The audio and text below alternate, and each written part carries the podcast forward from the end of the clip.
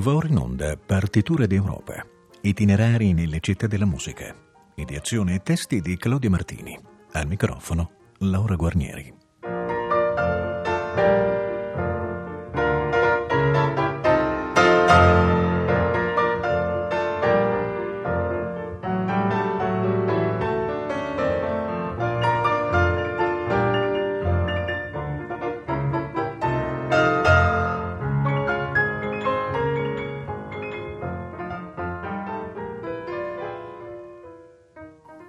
Pomeriggio. Il nostro viaggio per le città europee della musica continua da Innsbruck, capoluogo del Tirolo, che è stato sin dall'epoca rinascimentale e barocca uno dei centri musicalmente più importanti dell'Austria e dell'intero continente. In certi periodi la sua rinomanza superò i confini nazionali e quella delle più famose capitali. Già dal XIII secolo alcune scole musicali legate agli ambienti religiosi erano attive e ospitavano regolarmente menestrelli, cantori e strumentisti. Autori importanti dell'epoca come Frauerlob, Deit Linus e forse anche Oswald von Folkestein soggiornarono in città. Certa è la presenza ai primi del Duecento di Walter von Vogelweide, il più famoso poeta e cantore in lingua tedesca antica. Di lui ascoltiamo Unter der Linden an der Heide nell'esecuzione dell'ensemble Olifant.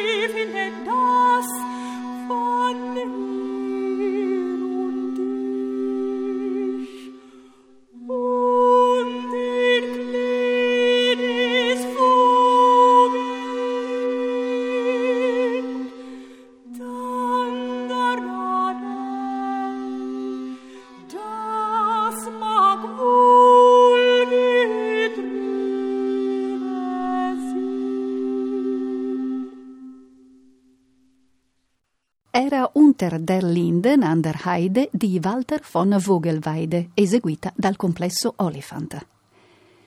Dal 400 la vita musicale ad Innsbruck crebbe in modo impressionante. Il duca Sigmund der Münzreiche assoldò molti strumentisti e dotò la corte di un insieme vocale fisso e di un organista, creando le basi di una vera cappella musicale. A dirigerla fu chiamato nel 1478 uno dei musicisti più in vista dell'epoca, Paul Hofheimer, giudicato allora il migliore organista mai esistito e rimasto insuperato, e perciò chiamato Musicorum Princeps. Un direttore specializzato in musica antica come Dominique Wyss ha inciso questa bella aria di Hofheimer, Ex egi monumentum aere perennius, qui proposta dalla bella voce di Catarina Boiml.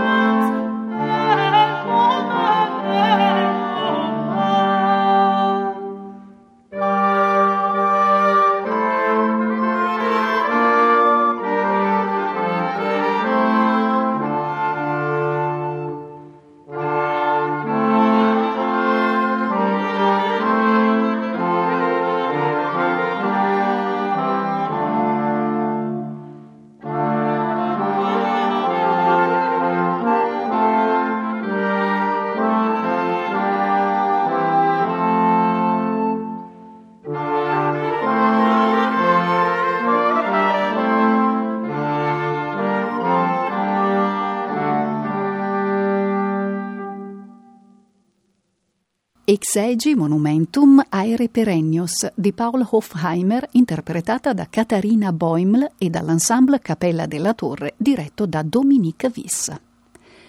A Innsbruck soggiornò uno dei massimi musicisti del Rinascimento europeo, Heinrich Isaac, compositore fiammingo considerato uno dei più importanti contemporanei di Jusquin Desprez e musicista essenziale per lo sviluppo compositivo in area tedesca.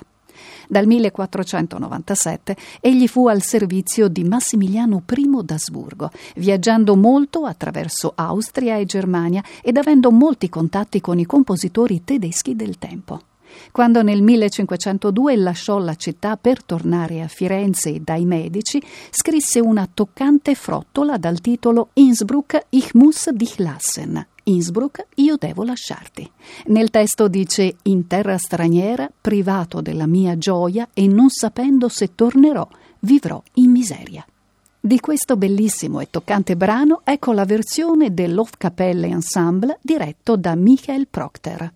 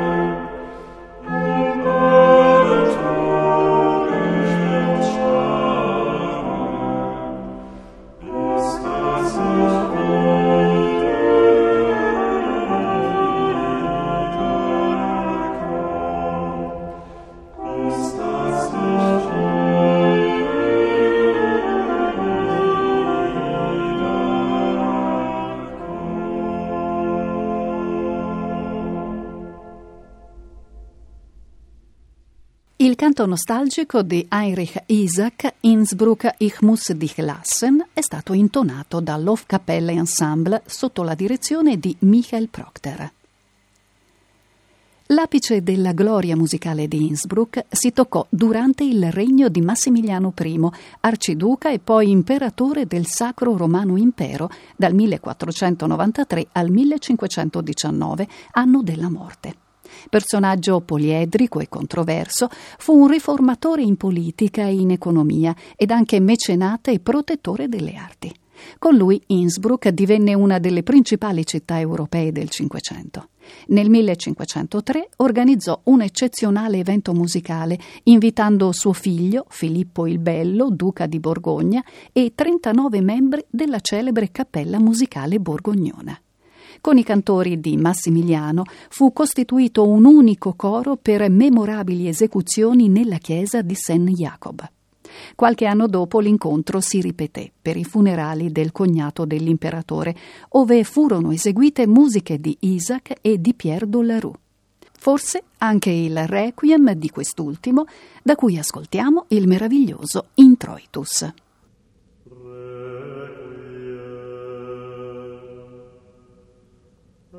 Di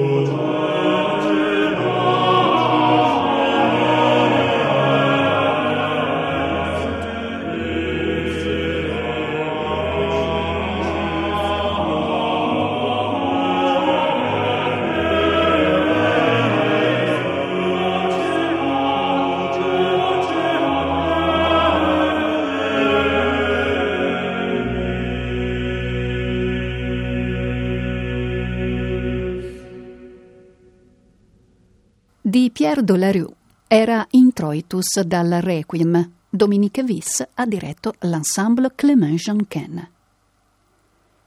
Altro grande protettore della musica fu nel Cinquecento il conte arciduca d'Austria Ferdinando. Egli riorganizzò la cappella di corte, dividendo la parte vocale, la Hofkapelle, da quella strumentale. Diventa davvero imponente e assai variegata. Creò una collezione di preziosi strumenti intarsiati e di origini antiche e diventò dedicatario di opere dei massimi compositori di fine Cinquecento, da Cipriano de Rore ad Orlando di Lasso, da Orazio Vecchi ad Andrea Gabrieli. Gabrieli dedicò a Ferdinando il suo secondo libro di madrigali, contenente il delicato ed evocativo Sonno di letto e caro, qui interpretato dalle voci di Maite Aruabena, Mira Valenta, Joseph Bennett e Joseph Cabré, accompagnati da un gruppo di strumentisti diretti da Conrad Jung Hanel.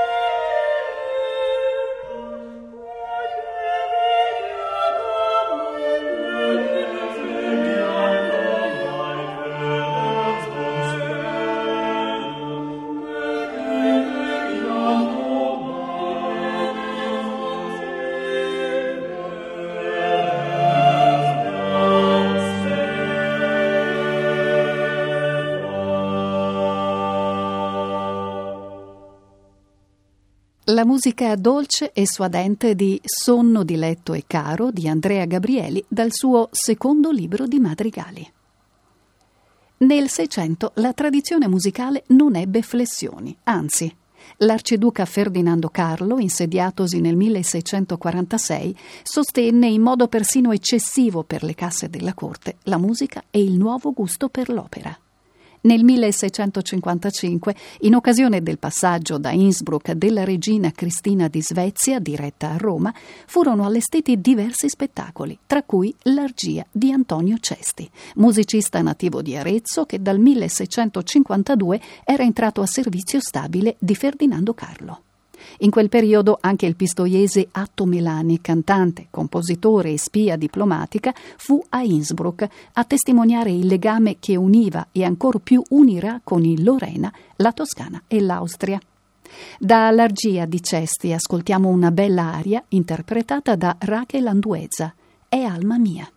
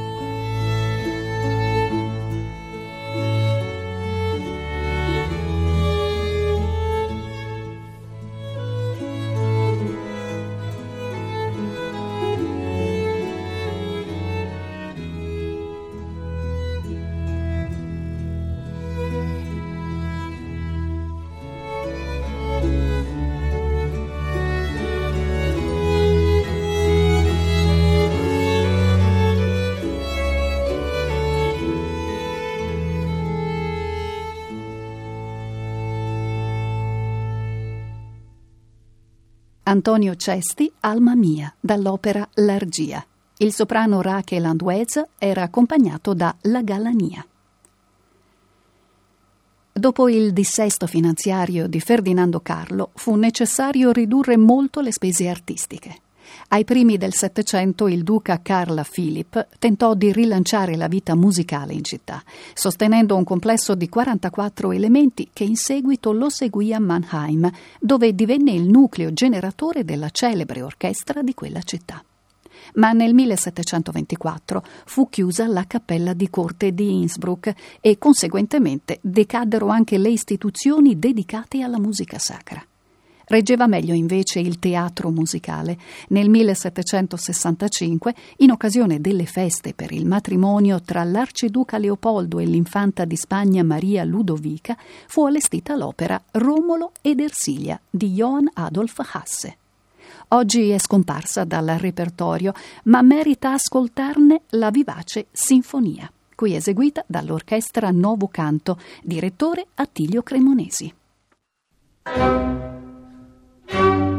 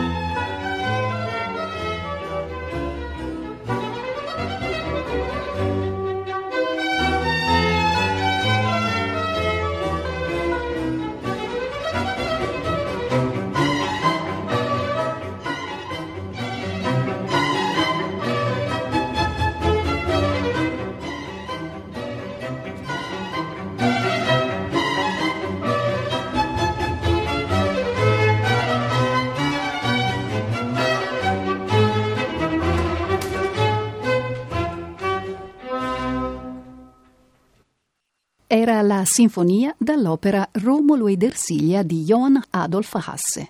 Attilio Cremonesi sul podio dell'orchestra Novo Canto. Innsbruck dista solo 180 km da Salisburgo ed era inevitabile che da fine Settecento in poi la città risentisse dell'esplosione del genio mozartiano. Per di più Wolfgang era noto in città, essendovi passato durante i viaggi che il padre Leopold organizzava in tutta Europa per farlo conoscere e ricavarne introiti e contratti. I Mozart giunsero ad Innsbruck per la prima volta il 15 dicembre 1769 e due giorni dopo il tredicenne Wolfgang suonò per il conte Leopold Künigls, vicepresidente del governo del Tirolo.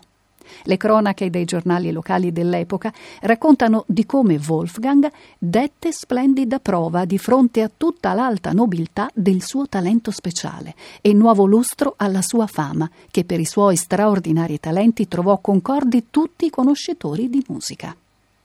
Nulla si sa di cosa egli eseguì quella sera. Possiamo solo immaginare che insieme ad una buona orchestra egli avrebbe potuto eseguire la sua splendida Cassazione numero 2 in Si bemolle maggiore K99, composta proprio nell'estate di quell'anno. Ecco l'affascinante marcia, allegro molto, che apre il lavoro.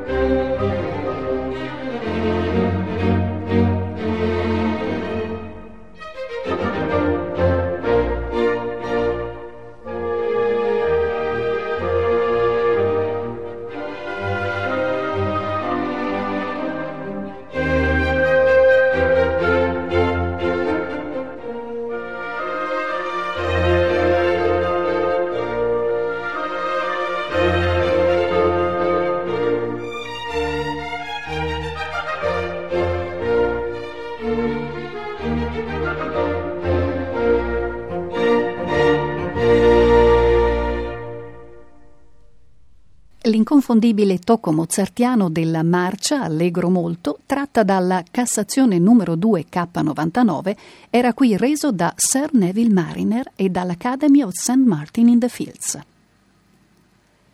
A partire dall'Ottocento, Innsbruck lavorò a consolidare le proprie istituzioni musicali, dando vita alla Musikverein, società musicale sempre diretta da personaggi entusiasti, devoti, oculati. Uno di questi fu Joseph Pembauer, direttore dal 1874.